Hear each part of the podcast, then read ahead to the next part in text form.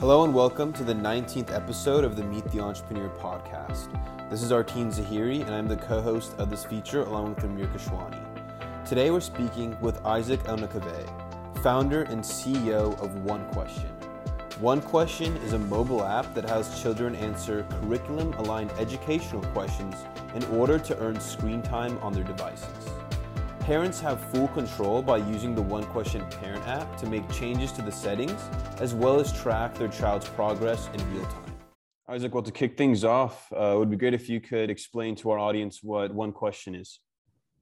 Yeah, sure. Um, one Question looks to solve the problem. That's actually the number one problem the parents face today, uh, which is their kids' unproductive screen time. Um, you know, if you're a parent or if you've seen parents and kids, you'll notice that um, kids are constantly on their devices. Um, I know I've got three daughters. So, uh, know, it's it's and, and you know it, it really is sort of a, um, double-edged sword. As a parent, you want your kids to be doing something productive on their device. Um, and especially with young kids, when you take the device away from them, then you become the primary entertainer. And so you're like, oh man, you know, I got to take that device away, but then I'm going to be the primary entertainer. So, um, yeah, it, it, it's a challenge. So, what one question does is we look to make your kids' screen time productive. And the way we do that um, is by having kids earn screen time through engaging with curriculum aligned content. So, the more your child earns, the more screen time they earn. It's almost, you can think of it like a currency. So your child earns screen time, which they can then deploy across uh, any number of apps or app categories that you want them to. Um, and when they're done, when they've when they've run out of screen time, then they got to go back into one question, engage with more educational content, and earn more screen time. So we're making that screen time productive. That's awesome. And uh, Isaac, talk to us about the decision. Initially, you uh, you launched this um, within the Australian market um, recently uh, expanding to the states. What was the kind of uh, reasoning behind that geographic focus? Um, well, you know, the, the beauty of being a, an app-based business um, is that, you know, we're, we're really born global. So um, you want to be able to absolutely maximize that, especially when you're working with a, you know, a high velocity product led go to market strategy. You want to be able to try and capture as much of your addressable market as possible as quickly as possible. And so but but but there there's also a double-edged sword because um, you need to have a proving ground first uh, before you can actually push go. So you know with the business actually being founded in australia it made sense uh, you know to get it out there get feedback um, make sure that we iterate. And then when we're ready um, then look to expand. So we launched is right right we launched here in the us about a week and a half ago uh, we're looking to launch in the UK at the end of April. Um, and then um, Canada, New Zealand, South Africa, uh, and probably about 10 additional English speaking countries in May. Fantastic, yeah, and uh, congratulations on the on the recent launch in the United States. And um, to take to take it a step back, uh, you know, when, when looking at your background, you know, I see this is um, you know, venture, you know, pretty recent uh, that you launched, um, but you know, clearly have a lot of extensive experience working in different fields before. Would you mind uh, maybe telling us a bit about your your background, your upbringing, what part of your experiences led you uh, to start One Question? Um, yeah, sure.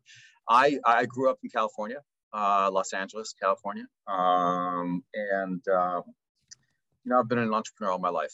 I think uh, I think I was employed for a period of about two months, and that was um, uh, in a transitionary phase when I had sold one of my businesses and the and I was uh, sort of betting it down within another within the acquirer businesses. Um, know, my background's been actually quite varied. Uh, I'm very much a generalist. Actually, I wouldn't say I'm a generalist. I, I, I you know, my my my superpower uh, really is um, finding those people that are a hell of a lot smarter than I am and coercing them, cajoling them, seducing them, whatever it needs to get, you know, to, to get them onto the team. Um, and so I, I, I, love building businesses. I love building teams. That's probably what I really enjoy most. Um, in Australia, I've done, I had quite a few different ventures. I built uh, Australia's largest bagel bakery and retail chain. Um, and you know, we sold it to a, a bagel, a bakery conglomerate in Australia. I was um, built Australia's largest online skincare retailer. Um, and you know, we sold that to drugstore.com here in the US. Um, I've been involved in a very deep tech venture, uh, building privacy preserving technology, which is something that I'm very passionate about. Um, and that is a very that that that journey because it's the only real deep tech venture I've ever been involved in. And you can liken deep tech to pharmaceutical companies creating, you know, new drugs. Although maybe not so much now because coronavirus has shrunken down the whole concept of lab, you know, lab trials from 10 years to 10 months. But, you know, um, uh, sorry, me just get rid of that. So Tide is a um, privacy preserving technology business, and that, that's been a lot of fun. One question um, is really the polar opposite. Uh, it is absolutely super simple concept. Uh, and the origin story uh, for one question is something that I think a lot of parents would um, identify with. So I've got three daughters, um, 13, 14, and, and 24 at the time of founding One Question, which was in September 2020. So we were in lockdown in Australia in the middle of September 2020. And, and, and back then, you know, Australian lockdown laws were quite severe. So um, you we were only allowed one member of the family out of the house for about an hour a day. Um, and so what, what that meant was that you know, my daughters who are usually hibernating in the rooms actually came out because there was nowhere else to be. Uh, and so we were all in the living room one day and reality was that they could have been in different planets. They were just on their on their iPhones and glued to them. Uh, and my wife turned to me and she said, you know, I want Alyssa, who at the age of 13 still did not know her times tables. So if you ask her what six times seven, you'll see her go seven, 14, 15, 16, 17. Um, but like I said, all three of them Jedi status and using their phones, just yeah, glued to their device, to their faces. So, you know, Anne said to me, um, hey, you know, I want Alyssa to answer a times table question before she can get on TikTok. And I remember looking at her and going, that is absolutely brilliant. You know, download the app. I'm in. Um, and Anne came to me about an hour later and she said, there is no app. And I, I, I did sort of, I guess, middle-aged male techie thing and went, move over, babe, I'll find it for you. Uh, um, I spent two hours and didn't find it. So we built it. That was, uh, that was the origin story for one question. That's a great story. And honestly, uh, even for, for people like Amir and I's age, uh, you know, we're in our twenties, very, very much resonate with that. I'm sure if uh, if before I could hop on like Twitter or Reddit, I had to answer a math question, I'd be much more productive with my day. Uh, oh, so. one question for adults is coming up next, and Perfect. one for enterprise as well. yeah, you're thinking in the right places for sure. Isaac, uh, you know, when you were talking about all these different kind of ventures you've had, it's it's really interesting to see you, you know, be successful in many different industries, like you said. Um, I'm curious, where did that initial um, like thirst, passion for entrepreneurship come from? Somebody who's a serial entrepreneur like yourself, uh, at a young age, was was your family involved in in, in a you know in a business, or, or where did yeah. that initially come from? Well, you know, I mean, uh, my family immigrated to the U.S. Um, and um, and I think like the the you know the child of immigrant parents, um, and and that's not to the exclusion of you know uh, naturally born and raised uh, families, but you know, my family uh, education was was like really important for my parents. Uh, you know, they they put our education, the kids' education. I've got two. I've got a brother and a sister. Um, they put that you know well ahead of of creature comforts or or or even their own comfort. Um, you know, to the point where we lived um, in an area that had a uh, um, a catchment area for an awesome school. It's like a great school. My parents couldn't afford to send us to private school. Um, and so they scraped together every penny so that we can rent a place um, in the catchment area of good public school. But what that meant was that there wasn't any money at home. Um, you know, I my my my job then was um, delivering newspapers, um, and whatever money I made went into a little box at home. you know, it was like a that was my sort of contribution back into the family. Um, and I think that was that was the early stages of me understanding that hey, you know, if I get out there and I work, I can earn. Uh, and if I can earn, I can help my family. Um, and that's where entrepreneurship was instilled in me because I knew that, you know, at first I started off delivering newspapers and then I had a little lemonade stand. but, uh, you know, my friends could see me make money from the lemonade stand. They wanted to open up their own. So I thought, well, this is great. You know, I'll make lemonade and sell it to you and you can sell it to, you know, so start a little franchise business. lemonade. God, my my sister helping me, my mom helping me, made these jugs of lemonade, and we had like five or six lemonade stands for friends around the area. And um, you know, I realized, well, I can make more money doing this um, than actually working for someone else. I think uh, no, that, that's like super inspiring. Um, I definitely resonate with that a lot. Um, I think Arteen and I are both um, first generation Americans. Um, education definitely at the forefront. Um, I remember I started a lemonade stand when I was a kid with like all my friends. You know, we took all our money and we went to Pizza Hut at the end of the summer and went to the buffet. Like, you know, like it was just so funny. And um, you know, selling candy in school, stuff like that. I mean, these are the experiences, right, that really teach you at a young age, like not only just like what you're capable of, right? And like what other opportunities exist. I feel a lot of people who may not lean into that they they don't um that switch is never is never turned on in their brain right? Yeah. Yeah yeah absolutely.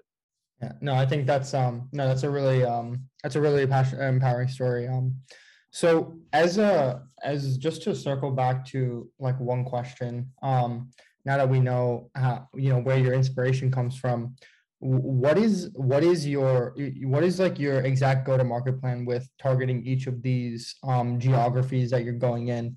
Is there like a specific type of parent that you guys are going for? I know that all parents who have kids definitely have their kids be using technology. I mean it's like yeah. it's universal at this point but i'd love to hear your thoughts more on that. Yeah you know i i um, i've always believed that uh, you know the go to market strategy is probably one of the most, if not the most, uh, important parts of any business. Um, because the product we can really iterate on uh, as long as we've got sort of problem solution fit, even before we get to product market fit. But the reality is that to get to product market fit, you need to have a go-to-market strategy. Um, and so many awesome businesses just die there. Uh, so, you know, I, I and, and I'll put my hand up. I'm still trying to figure out the go to market strategy for one question. Um, the, the way that we're approaching it at the moment is very much shotgun style. Um, and, and we're doing that off the back of some pretty decent analytics from our beta version. And that's the other thing I'm also very passionate about is, you know, get that, get that alpha product out there, get that beta product out there, get that feedback, you know, don't rush out. Don't, don't worry about all the ugliness and the first version of one question literally just had the 1 through 13 times table in the back and a randomizer function in front. That was it. It was just there for Alyssa to nail her times tables, right? It was just ugly as hell. But we had 50 families and friends using it within a week and a half of getting out there. Um, and two weeks later, Alyssa nailed the times tables. And that was the aha moment for me. So it was like, wow, okay, repetition. You know, she was answering 27 questions a day, um, every day. And if her and I had the mental fortitude to sit down together and and go through 27 times to questions, they should have gotten it as well. But um, the the the reason that that ha- why that impacted um, the current go-to-market strategy is because we realized that it it's it's an it's an issue that impacts so many parents, and so um, we just adopted the sort of lowest hanging fruit approach and went, okay, well let's let's target parents with kids of our target age range, you know, sort of sweet spot being six, seven, eight, nine years old, 10 years old. Right. And let's just put an ad in front of them saying, hey, uh, are your kids spending too much time online? I think that's the easy question, right? Like everyone say yes. Yeah, I mean, yeah, the, and like everything else in negotiations, the most important thing is to first get your counterpart to nod their head. Like, yeah, great. So are your kids spending too much time on it? Yes. Okay, great. Awesome. We're in. Um, but you know these days and, and so we use that primarily in performance marketing um, and performance marketing is a um, it's a beautiful thing when you nail it because you've built a sausage making factory right you know every single time it's going to come out the same The only question is how deep is it? Um, and it is very deep for in our market is very deep, you know, 40 odd million kids just in the US. Um, so that is has been our initial go-to-market strategy. Um, that's not a clever go-to-market strategy. You know, that's just a off the shelf and and and, and it's not going to be one that gives us a um, or doesn't allow us to extend our first mover advantage. So a lot of my time these days is spent on trying to figure out what is that clever go-to-market strategy. Um, and for me, it's about finding a one-to-one-to-many approach or a teach-to-teacher approach. Um, because if I can empower someone else to um, to spread the gospel about one question, um, then I can reach a lot more people a lot faster. So I don't have an answer for you, uh, except to say that yes, we're working through performance marketing. Yes, we're getting some good results there. Um, it's you know a, a, fairly simple automated solution. Um, yes, we do do PR because that is important. You know, this is like I said, it's a because we're a product-led business. It's about awareness first, and from there a trial, and then into a subscription. Um, but we're also working uh, through one-to-one-to-many relationships, like working with tutoring companies you know, where we can allow tutors to create custom questions for their students, um, which makes a lot of sense because the student is now revising the content that the tutors taught them in between tutoring visits. And basically the new type of homework. I mean, that's what you guys are inventing. You guys are exactly right. Reinventing how people should think about homework, which I think is a fascinating yeah. concept. And you know, I think um, that actually is the area that we're heading to. Yeah. Because you know, if I can gamify screen time based on your kids' homework, it's well, guess, we are now aligned with the school and the parents, and that is the ultimate one-to-one, uh, one-to-one to many go-to-market strategy. So that's where I'm spending a lot of my time these days, trying to figure out how can we gamify screen time based on homework. I think um, your uh, humbleness regarding your go-to-market and claiming that it's a non-go-to-market plan is uh, is a little uh, funny. But you guys, I mean, you definitely have a plan. I think um, always wanting to be better, right, and come up with a more creative plan, something that is a little bit um, more sticky, stuff like that. I think that that's a necessary mindset to maintain. But I think as you were talking about it more, it, it um I can like easily see this like uh, I think this is like a very community based thing, right? Like you said you brought it like when you invented it, right? You first you brought it to your community. You said you saw 50 parents using it, right? As, as soon as you bring it to a group of parents or any sort of community, whether it's ethnic, racial, or religious, like they're gonna want everyone, all their kids to do better, be better, all this good stuff. So I think there's definitely like a Tinder box there waiting for you to light it up. Yeah. Um, I think that's great. One, one, one of the things I wanted to bring up is that the idea of um, kids like earning uh, screen time and then spending the screen time is uh, really cool. I, I saw that Tide is like a blockchain protocol. So I actually work in the crypto industry, um, like full time. That's like my day job. So when you said that, like I was thinking, you know, you were like, oh, they can deploy their time and stuff like that is kind of like lingo that makes me think about that. Like, what is um is there any like inspiration from like your work there that kind of led you to how you're uh, approaching this uh, screen time earning uh, issue? Yeah, yeah, absolutely, 100%. Um, I think one thing that you know when we look at um, at the blockchain world, um, you know, we we and, I, and I've spent five years there. I think the most important thing that I've been able to take away from um, from the decentralized approach is that it only works when everyone, all the actors' incentives are aligned. So, you know, if you cannot align the incentive for every single individual actor, um, it's going to fail. Because in a decentralized world, everyone is doing this because they want to.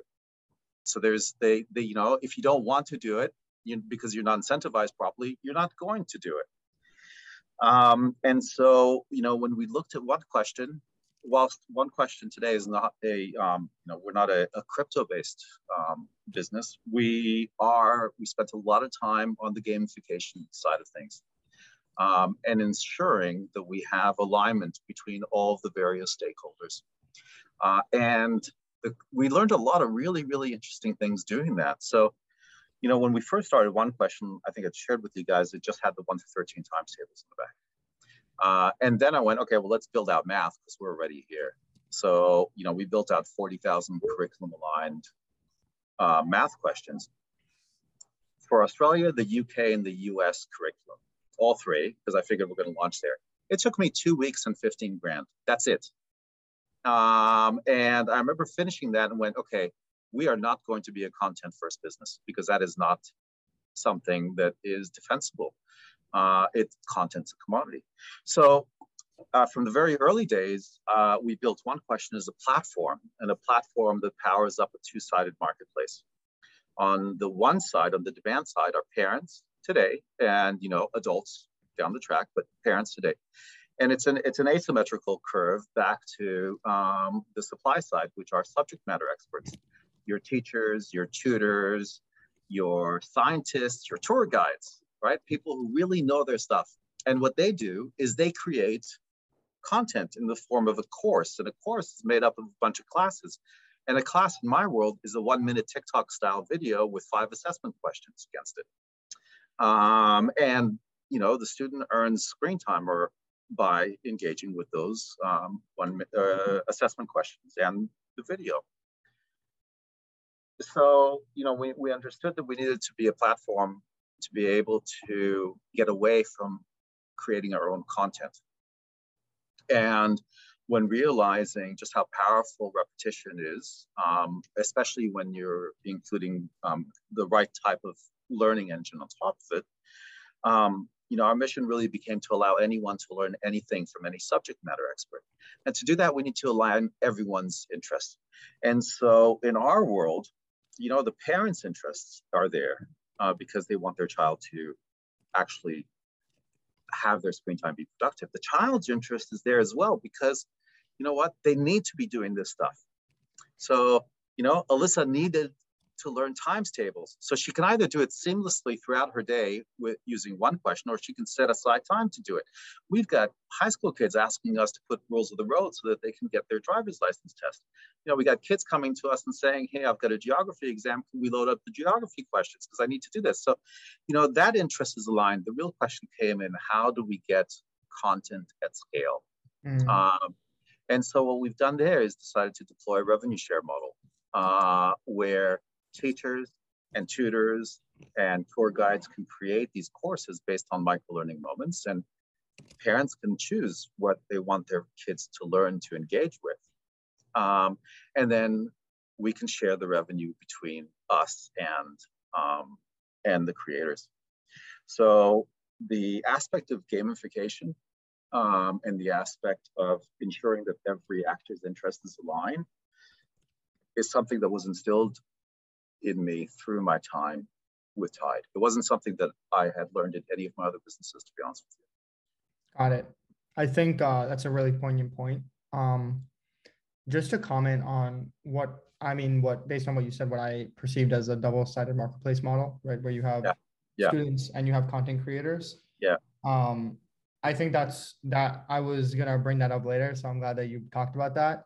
Um, I wanted to uh, ask, keeping that in mind, like as a potential like competitive moat, right? Like what is stopping um right like an app like TikTok from just launching their own parental control system that has a similar function? I think that the easy answer is content, right? Like you said, because content at scale is difficult and like customizing that content specifically to students, districts, whatever countries based on the curriculum right. is, going to be tough. Um, but I just was curious to know if you had any thoughts on defensibility in the long term. Uh, I agree with you. I think um, in in the short term, the answer is content. Yeah. You know, in, in, in the medium term, the answer is credibility, uh, and that is the type of content that comes up. So, you know, who's doing it? So for us, it's around teachers, it's around schools, um, and don't forget because our main customer is a parent. Um, the parent wants to know that the content is credible. So it's not just the scale of content, but the credibility as well. Um, and that, that, that talks into our go-to-market strategy. So if we can if we can actually get in if a, we can get introduced to a parent through a school, as you said, it is game over. Um, because it doesn't matter if another competitor is there. Uh, you know, they, at that stage, it's about credibility first and foremost. What is my child learning? Um, and you know, I do think that down the track, we will need to address the issue that um, decentralization has solved so well, and that is, you know, the co- the concept of of um, ensuring that the supply side, the creators, um, are having the right network effects, so that as one creator comes on board, um, there's actually a benefit to existing creators that the economy expands. And I don't know how to solve that yet, uh, but there are a lot of ways to do that through crypto. Um, and and luckily today there's a lot of ways you know to marry fiat and crypto together as well. So um, I think the the defensibility, just go back through it. It is the content, it is the credibility, um, and it is the go-to-market strategy. And then somewhere down the track, it's going to need to also be the stickiness. I like that a lot. Um, I think, yeah, I think in the short term, like, or sorry, in the long term, like, I think that there is a decentralization method there so that you can ensure that the content creators network is accretive as it grows, right? That That's right. Kind of positive flywheel concept that you see yeah. um, amongst a lot of like Web3 companies. Um, I think that's a that's a wonderful like target in the long term, and uh, and I think we're all in agreement, right? If you are the first mover into a specific district, school district, then um, it's almost like a winner takes all market. Yeah, yeah, yeah. Well, that's what we're aiming for. Isaac, uh, you know, yeah. Talked about a lot of really interesting things as we think about, you know, parents and, and getting them on board. Um, you know, a lot of, uh, you know, my, my parents, my parents watch our podcasts uh, and, you know, share a lot of, there's a lot of word of mouth, right. In the parental community. Yeah. Um, what kind of, what kind of message would you like to share with, with, with our audience and where can they, uh, where can they find one question and how easy is it to get, you know, up and running on their child's uh, smartphone? Yeah. Uh, well, I, I, guess the primary message is, hey, you know, um, this is an important project. Um, this is a project that can impact not just my kids, your kids, uh, but it's a project that can impact a lot of kids. And, and, and the reality is screens are not going away and screen time is not going away. And the algorithm of, of, of big tech is only going to get better. And so, you know, the real concern here is that unless we figure out ways to make our kids' screen time productive, um, and we may be one uh, one part of a solution, but but collectively as a society, we need to figure out a way to ensure that we don't lose our kids to the algorithms that are only going to improve and screens that are only going to ever be more present. Um, so, you know, try, try one question, and and and tell me where we're when we can make it better. In fact, you know, um, our, our, our we've got an email address that says make it better at one question dot dot app, right? Because we are still very much in our beta stage, um, and we want as much feedback as possible because that's the only way we're going to make it better, and we're going to help solve this collective challenge. In terms of where you can get one question, it's on the App Store. Uh, just type in one, the number one, and then question, and then parent, because there's two apps, there's a parent app and child app. Um, and we've done our best so far to make the installation a five minute gig. Um, there, there, there's some limitations because we're the first app in the world to be able to use the iOS 15 screen time API, and that does require that there are things like family sharing setups and, and your child's logged in with their own Apple ID account. Uh, but once you've got that done, uh, it, it's just a breeze and it really is a set and forget.